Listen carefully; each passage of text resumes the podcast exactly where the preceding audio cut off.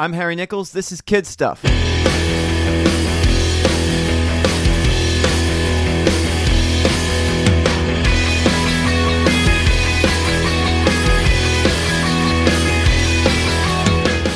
On October fifteenth, I'm putting out a brand new E P inspired by my work dealing with and empathizing with middle school kids. To go a little deeper on the subject, I am interviewing friends of mine from all walks of my musical and artistic life about their experiences as an adolescent, growing up, and becoming who they currently are. Today I got a chance to talk with Allie Demack, who you might know better by her stage name La Llorona. She performs around Ithaca quite a lot with her live looping setup, violin, a lot of really, really interesting influences. She also put out a fantastic E P a little while back called Hedges. Highly recommend. My new E P will be out on all streaming services October fifteenth. You can pre-save it in the show notes. Without further ado, let's talk to Allie.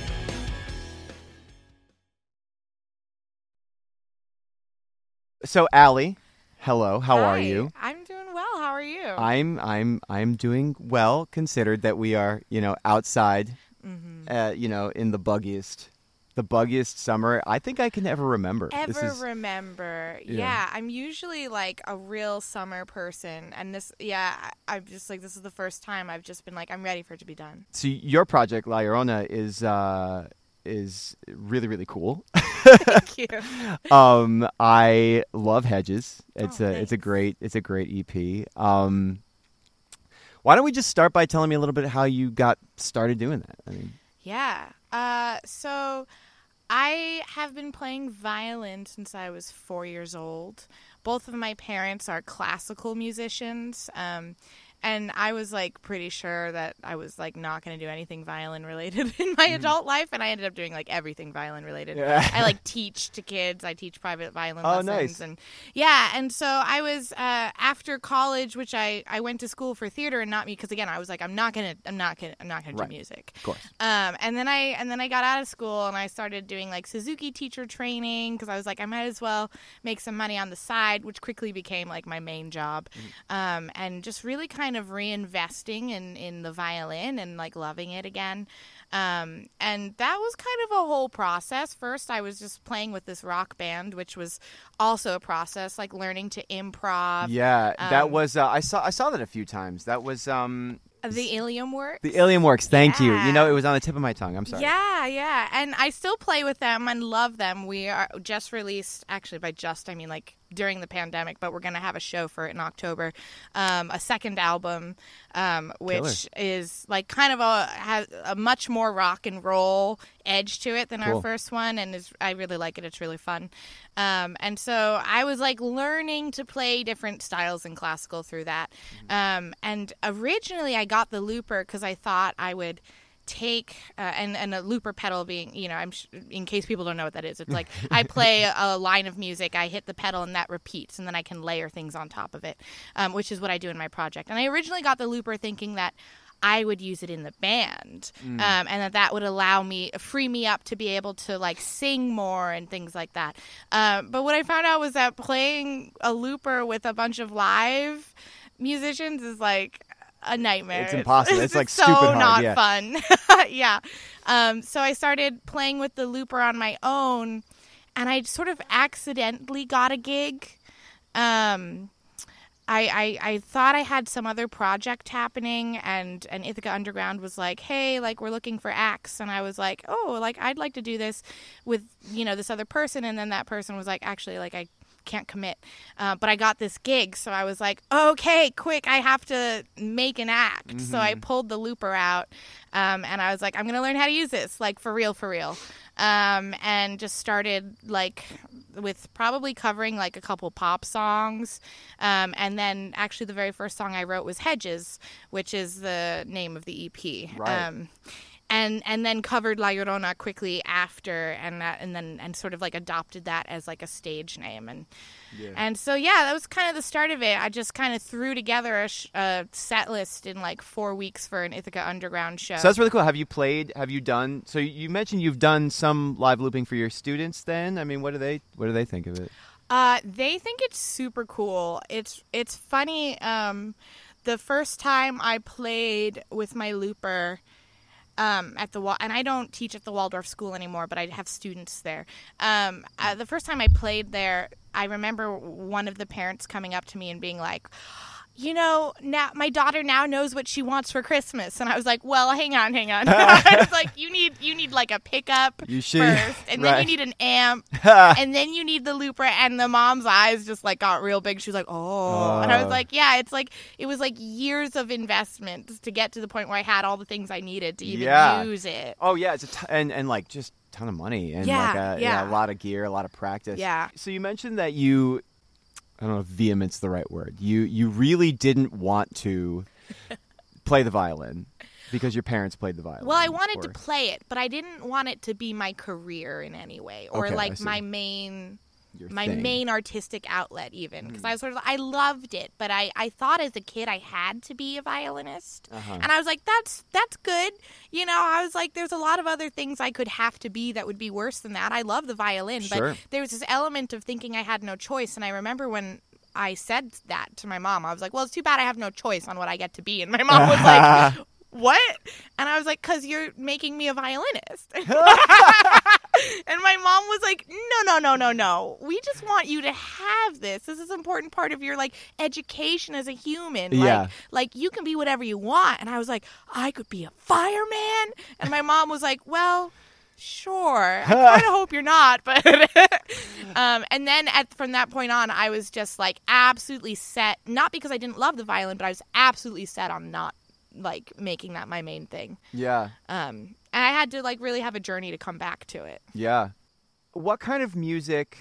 So take me back to the, so so the kids that I teach are like like thirteen years old. I teach eighth grade, so, you know, just peak that. Take me back to yourself at that age, musically speaking. Like, what what were you listening to? What did you get oh, into? Oh, God.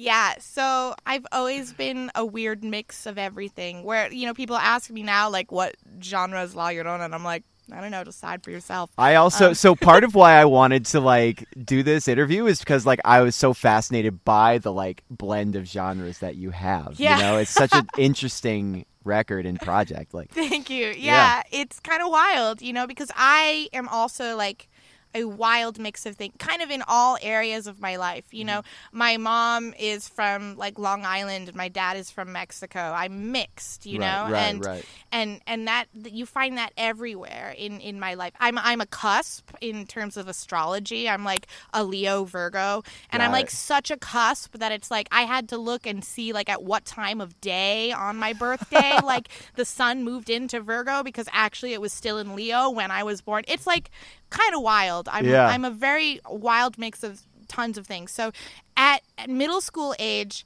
um, I was probably, I, I know, I was listening to, like, some seriously emo stuff. Sure.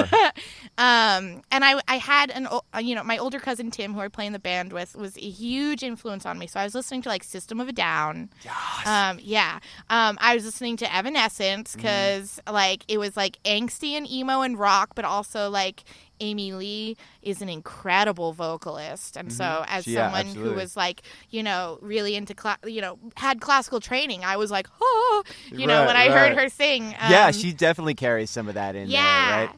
Yeah, uh, but I also was definitely like um, for uh, l- listening to a lot of, like, sort of like pop, but in the sort of, like, light pop, sort of like that you'd hear on, like, Light Rock ninety-seven. um, so uh, I think I just exited, like, the boy band stage mm-hmm. of, like, being really in love with the Backstreet Boys. Sure. But, like, there were years when, like, my favorite C Ds side by side were, like, a Backstreet Boys C D and, like, System of a Down. Wow. You know? Yeah. You are.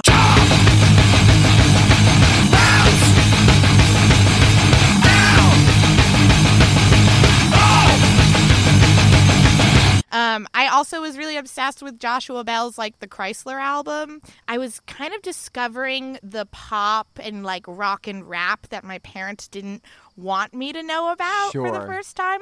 I was homeschooled until seventh grade. So my like real, I, I went to pre-K, but like I barely remembered that. Right. So my first experience with school was middle school. Oof. And I was like, yeah, I, I like, it was like wild and terrible in some ways, but I loved it. Mom still says, she was like, I was, I couldn't believe it. Every night before bed, you told me how much you loved school.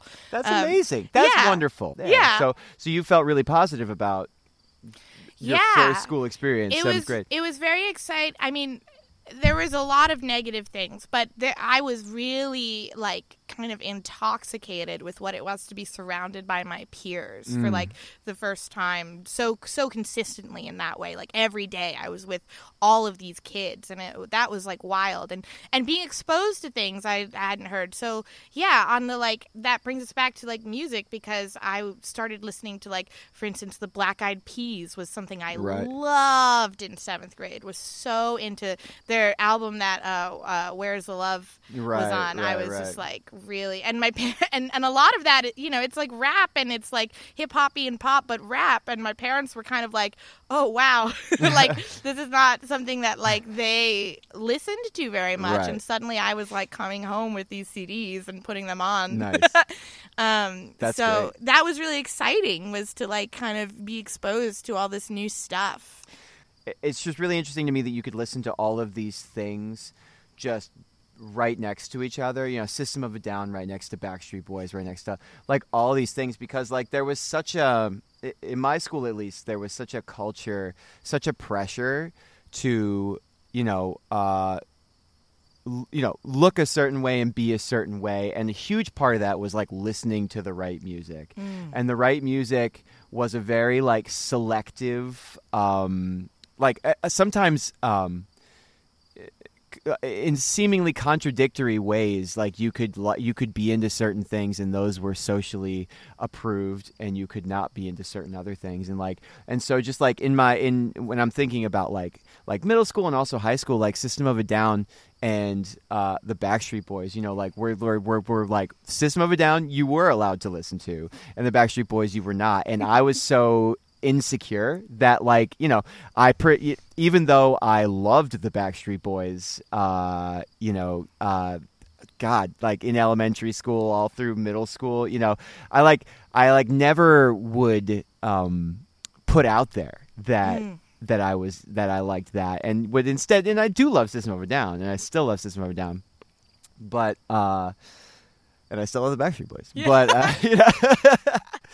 But it's interesting to me. So you didn't feel any kind of tension about like the kinds of music you listened to or, or anything like that? It was um, just... You know, I don't, I didn't really for music, because music felt like something that I, so, so like to be told, uh, other things in my life were totally different in those, in that regard. But sure. music was like, I was like, I know music. I am music. You know, I can, it, have what, you know, I felt very empowered by my ability to play music, my knowledge of music, my understanding of music. I'd mm-hmm. been playing music since I was four. My parents were musicians. I was very much like, I didn't really worry about if people judged my music taste, because I was, you know, in some ways maybe kind of stuck up about my music opinions. Sure. I was like, what do you know? right, um, right, right. You know, uh, which is like the, you know, the, the less, the less nice side of things, but also just like I said, like very empowered within music. Like I was that about was to say, my place yeah. of like comfort. I feel like it, it, it, sure, like if it became like judgmental, that's yeah, you know, that's that's one thing. But also like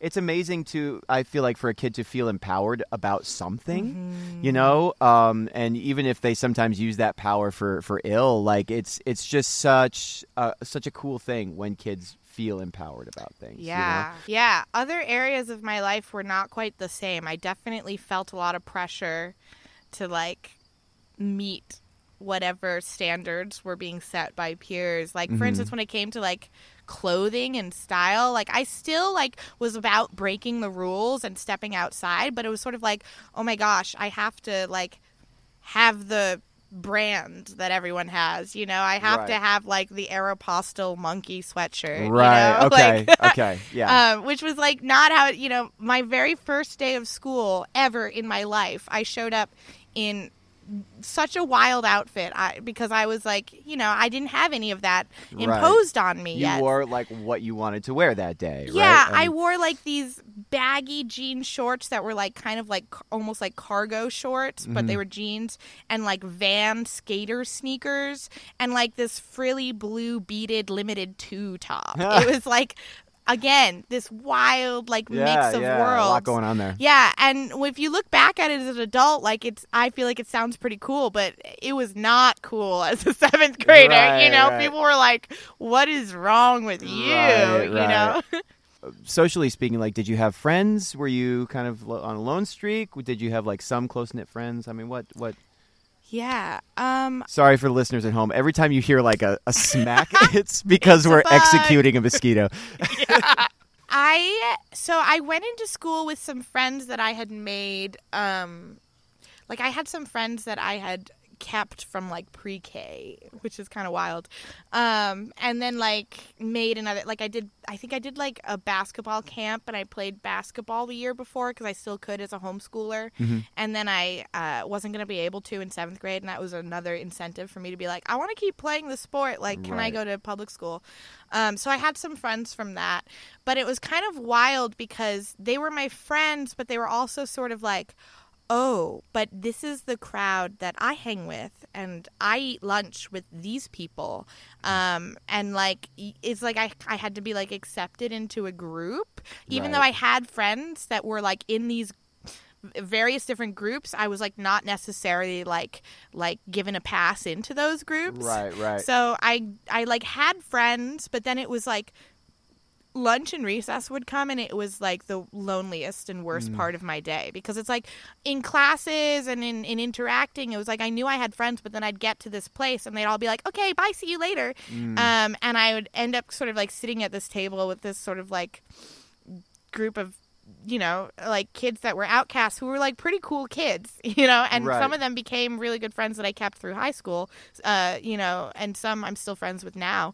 Um, But it did feel very strange, you know, to sort of like know that I had friends and also like not and see them like sort of like playing by these rules. And on the first day of school, I met this person who was so nice to me, and I was like, oh, wow, cool. I'll be friends with this person. And then I had a friend inform me, and they were like, yeah, no one will be friends with you if you're her friend. Oh. And I was like, what? I was like, but they're really nice. And they're like, yeah, I mean, I'll be friends with you, but no one else will.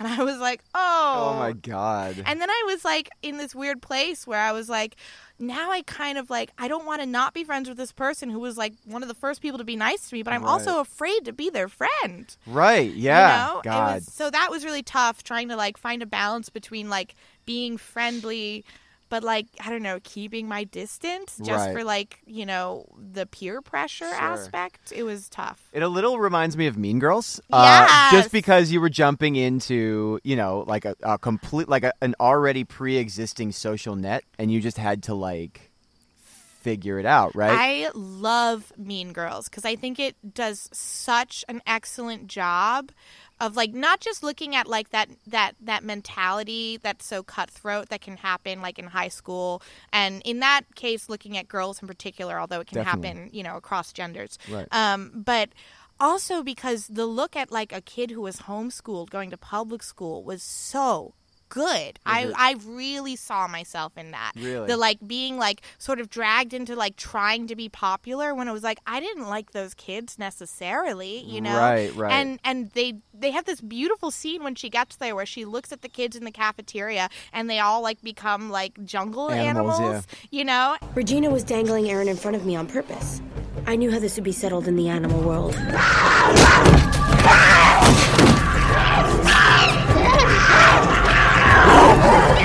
And that, I remember that feeling my first day of school. I walked up to my locker. I didn't know I wasn't supposed to yet. So I walked up before the bell to my locker. I'm in this empty hallway. The bell rings, and I hear the sound of all the kids coming up the stairs. It's just thundering. It is, yeah. And, and I was terrified. I felt like a ma- I literally had this image that I was a mouse and there was a stampede coming. Yeah. So I, yeah. I watched Mean Girls, and I was like, oh, they hit the nail on the head, For you know? For sure, yeah.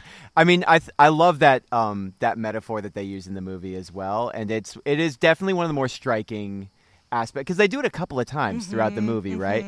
And uh, and it definitely, um, yeah, it definitely s- speaks to to something. Like, I think what it communicates effectively is just the feeling of like you never know when something is going to pounce. You know what yes. I mean? And when like you're gonna step in some shit or you know, on a social landmine, and because you as a kid that age, you just like. You're you're caught between your just the, the, the purely reactive mm-hmm. stage of childhood and actually beginning to have some understanding socially of, of what your behaviors mean, you know? And I, I just think that that particular metaphor is just so, so apt. Yes, Mean Girls is an incredible movie. So good. What was the most badass thing you ever did in middle school or as an adolescent? Badass. Or even if it's like not even in retrospect badass, all that badass, but like seemed at the time. Middle school was the first time I did theater since being very little. And that was like for like parents, you know. Mm-hmm. Um, and this was like for a whole school. And I was in this sh- this play called, I think it was called The Somewhat True Tale of Robin Hood. Mm-hmm. Um, and I was playing soccer. So I couldn't have, like, a huge, huge role because I was, like, splitting my time practices between, things, yeah. yeah. Um, but I got the role as uh, the lady in waiting. Um, and my and, what, and a friend from childhood was actually, like, Maid Marian. Um, and so my role, I was, like, periodically throughout the show, I would, like, show up. Um, and kind of, like, be, like, funny and sarcastic a little bit. But, like, actually, like, the main thing I did was someone would say, like, I think I think the line was, like, the dungeon of demise. And I would scream at the top of my lungs anytime that line was said. Mm-hmm. So, like, even if I wasn't in the scene, I would run on and scream and run off. Um, and it felt so... so good because I'm a loud person. I am right. a loud person. So I screamed and it was like blood curdling yeah. to the point where they had to be like, like reel like, it in. Dial it down. They're like, you're going to give someone's grandma a heart attack. That's great. Um, so that was like really exciting. And I did it like in front of the whole school, you know, so that was really cool. And I remember like the high school theater director being like, we're going to keep you on the stage. And I was like, yes. It was like awesome. Like the best moment. It was so, yeah. There's so much in middle school about like indoor voice and like, mm. you know, it, you're just so not allowed. It, that, that's where we really start imposing like adult expectations on kids, yeah. even though they're like nowhere near really right. ready to do that. I was thinking about that today. So I, I have the misfortune of having um, lunch duty. Which is, uh, so it's my job to patrol a bunch of like thirteen year olds and like make sure that they don't get, you know, quote unquote, like too out of hand in the lunchroom or, or as they're eating outside. It's made extra difficult because it's the pandemic. Yeah. And so normally we would offer them like a game of basketball or, you know, some right. sort of athletic thing that we're not by state law allowed to do right yeah. now. Um, and so they are just like, exploding at the mm. seams with mm. energy and hormones and the need and urge to just like slap each other in the balls and like yes. run around in circles and like, like today today uh, in outside lunch they were they were uh, uh, there was this rowdy group of boys who were just trying like because it's it's the fall and, you know, uh, we have food outside, a bunch of yellow jackets are, like, you know, coming around. And oof. You know, it's not, like, out of control, but there are – you see a couple every, t- you know, every lunch period at your table, no matter where you sit. And uh, um, so these boys took it upon themselves to just, like, you know, they're all wearing baseball caps because they're all on sports teams. And they just want to, like, swat at these – These these yellow jackets all period long, and they're just really making like a physical thing of getting in a fight with these with these yellow oh jackets, gosh. which which is way more guts than I ever would have. Right? I'm like, stay away. Right. Like I'll run the other way. Right? Exactly. Yeah. I feel like you and I would just like spend all of lunch just running. Yeah. Like we would just we would just be like walking briskly from point to point, you know, eating. In between as we yes. as we can, right? Yes. The unfortunate part of my job is like is trying to figure out where the line is right now, like what's acceptable and, and what's not what's not acceptable. And like what what I keep coming back to is just that, like, I don't really think that they can help it right now, you yeah. know? Like, I think it, just imposing uh, like full on, full blown adult behavior on these kids is just not possible. And I guess right. I think that's really important though, because I do feel like something. I I think that school. I have lots of lots of feelings about school. As so as a, as someone who I loved it when I was a kid at school, uh, but I also I'd been homeschooled and I like came out of school and and I had a lot of tough experiences in school too, because I went to Newfield, which is this really white rural area, and you know, one of the worst things you can be in Newfield is Mexican, you know, yeah. and and I was pegged as that immediately, you know, I couldn't escape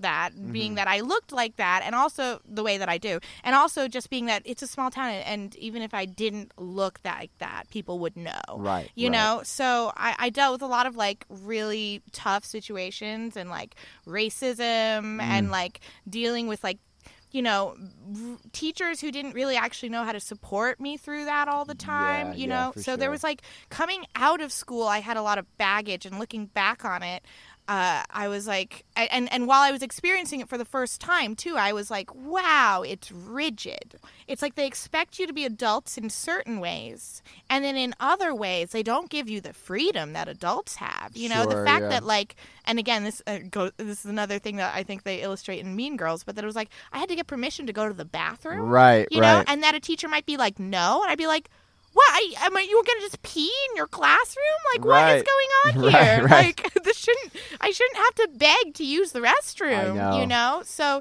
there was a there was a lot to look back on. There was a lot I was experiencing at the time that I was like, this is wild, and I was questioning things, and my peers were like, we don't question these things. And I right, was like, oh, right. what? Uh, but then coming out of it and becoming an adult and looking back, there's I have lots of feelings about the way that schools impose these restrictions on kids. And, and I understand also as a teacher what it can be like when like your class feels like it's like getting wild and you right, know and, yeah. and and the then the desire to like keep things under control right. you know, but also then to be like, well, how do I do that and and let a kid be a kid, you know? Yeah, it's exactly. like it's a really tough environment, and I, I think it was really positive for me in a lot of ways. It was really negative in a lot of ways.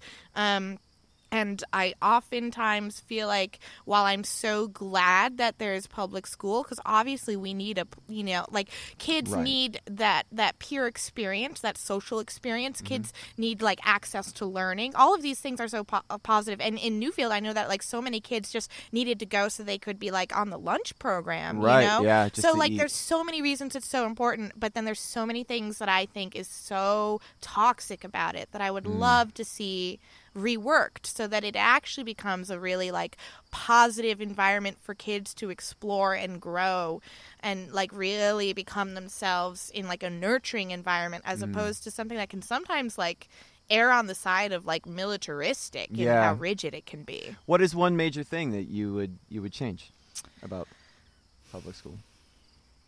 I think that um the amount of homework mm-hmm. that kids get and grades, I think, are really negative. Yeah. Um, there was such...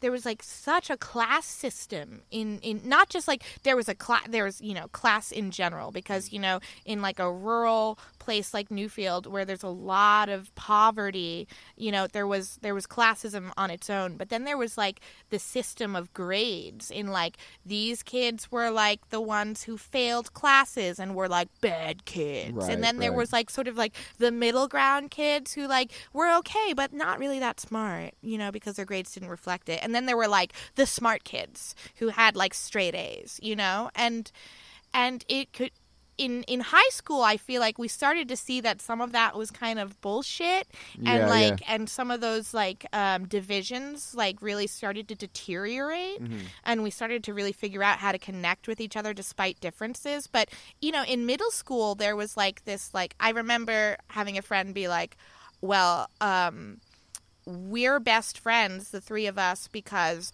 we have the top grades in the class. Mm. We're the smartest, so we can't be friends with anybody else. Gotcha. And and from their perspective, it wasn't like there was snobbiness to it, but it also wasn't just that. It was like this element of like the kids who didn't get good grades hated the kids who did get good grades. Right, right. You know? Um, and so I feel like that really divides people, and it also creates this narrative of like who is smart. Mm. Um, and grades are just like not, they're not an adequate um, way to, to measure that, first of all. And second of all, everybody is like has different ways of being smart, yeah. you know? Uh, the whole idea of quantifying intelligence in, in any kind of like mm. specific way like is is so like uh, it's so messy and troubled and that's the, the grossest history. And yeah. I think that there is definitely a setup. The system sets up students to establish hierarchies based on yeah. perceived superiority, you know. Um, yeah, absolutely. What was your What was your antagonist back then, if you had to pick one? I mean, on like a surface level, like math was hard. But that's a totally legit answer. Yeah, yes, I get right? that. Like math was hard, and and I did I got good grades in it, but I. Uh, and, and my math teachers were always like, you can't be bad at math. You're a musician. And I was like, I never want to hear that again. Yeah. Um, fuck you. Like, yeah, I'm like, it's a very you. different kind of What's thing. What's the square root of measure yeah, one thirty-two? Right? Like, like, no, stop. Um, but I think other than that, you know, I think for the first time in my life, and, and, and not like for the first, first time, but for the first time it was really overwhelming, like worrying about what other people thought about me. When I read my journal from that time, it's like, I know I had a really fun time. I know I was really happy most of the time, but I read the journal and I'm like, whoa, things got really petty and mm. really anxious really quick. Do you have your all of your journals from...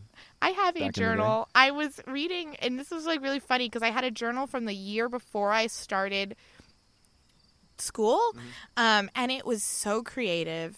It was like, definitely I was still like a little drama queen and everything was like, but I was like, you know, if I like had a fight with my brother, I'd write it out like it was a scene in a play. I'd be like, mm. me said this thing, Stefan said this thing, you know, and like, you know, and then I'd like draw a picture, and I'd be like, if I was like, you know, wearing a color nail polish I really liked, I'd like put the nail polish on the page, mm. and I'd like, you know, it was very creative. It was really interesting. I read it and I felt like in inspired to make art as an adult, you That's know? Amazing. And then I pulled out my seventh grade journal and I immediately went from this really like free-form creative yeah. like experience of life to being like, oh my gosh, Capri said this about me today. Um, and I know we're still friends, but now I'm nervous about it. Oh my gosh, like Brandy right. said this about, you know, and like, and just being like really, you know, and some of it was like me being just as petty back, you know, mm-hmm. like, you mm-hmm. know, I, I threw out some names of like actual people who are, you know, lovely people. I, they, I, we were all just like doing things and feeling things and, mm-hmm. and fighting with each other and making up, and, and it was all there. And it, but it was very much like this stream of conscious in this very like anxious, oftentimes upset kind of way that mm-hmm. I I read it and I was like, wow, this is this is like not this is not how I want to think of myself. Right. Well, no one should ever. Yeah, no one should ever. Yeah, I don't know. No, I, I feel like you shouldn't judge yourself too harshly for, for who you were at that age, because everybody, it's it's just like everybody's drunk. It's like a bunch of drunk yeah, people. Right? So what do you think changed between those two journals? I mean, other uh, like you went to school, obviously, but like what, in terms of like the way you recorded your own internal monologue, like how did that, why did that change? Yeah, you know, that's a really interesting question. I sort of feel like I went from, like, running around outside and, like, looking for fairies and, like, yes, watching T V for sure, um, and yes, playing video games for sure, but um, I, I feel like I did a lot more imaginative play before I went to school, yeah. and then suddenly it was like I, like, imagination kind of, like, had to die. to yeah. a certain degree, like, or be just channeled in like a very specific way. Like, I was around, allowed to like write creatively in English right, class. Right. I was allowed to like do creative stuff in art class, you know. Mm. Um, but I, I went from being just like really like, I mean, I spent my days just like running around outside and reading books, and I did my homework when I felt like it, and I hung out with like whoever was like waiting for their sibling to finish a lesson with my parents, and it was very like, you know, it, it was very free. Um, and then I started spending time in this very in this structure that, like, I mean, for instance, I the day before I started public school, I really believed in, in Santa Claus, like, mm-hmm. up until seventh grade. And the really? day before I started, Santa Claus, the Tooth Fairy, uh, Easter Bunny, I kind of thought that the Tooth Fairy and the Easter Bunny might not be real, but I was really, like, diehard about Santa Claus. Wow. And the day before I started public school, my mom was like, I have to tell you something, and you're not going to like it. And she was like, Santa Claus is not real. And I cried, and I yelled oh, at her, and I was like, so I don't rude. care what you say! I still oh believe! But I didn't anymore. It Did was she shattered. Tell you, she told you because she was like, these peers my, are going to wreck her aunt, if she... My aunt...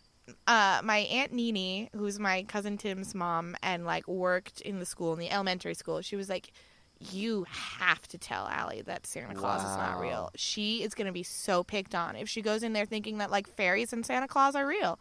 Um, and so mom told me, and it crushed me. I was like, because also I was like, wow, I've been lied to. Oh, yeah. You know? At that point, oh my God, at that point, that represents like, tw- like, twelve years of, of like lies and like, you know, yeah. if, if, if kids don't figure it out on their own in, in early childhood, it's like, yeah, yeah. I've, I've always been like a very like mystical spiritual person. So mm-hmm. I was like really diehard about magic stuff being real right. in the sense that it was in my storybooks. Like I'm, I'm still, you know, a, a magical, mystical person. Definitely. And I see the ways that it is real in my life, but uh, it's not necessarily like a, a man in a sleigh who brings me right, right, presents of course, right, on right. Christmas, you know, and that was crushing. And so like, then it was like I felt like all magic and imagination was like died in that moment to yeah. a certain degree. And Ooh. so I started being like, well, now I'm in the real world. Now yeah. I have to. So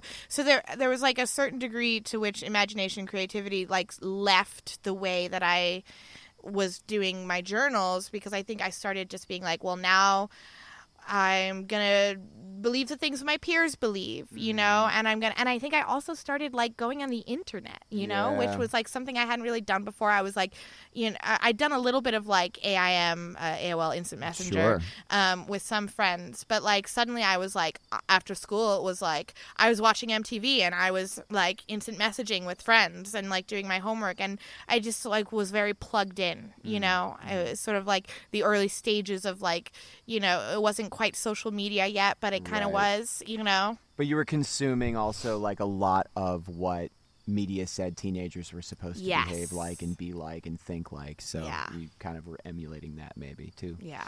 Very interesting. If you could go back and tell yourself at that age one thing, what would it be? Last question.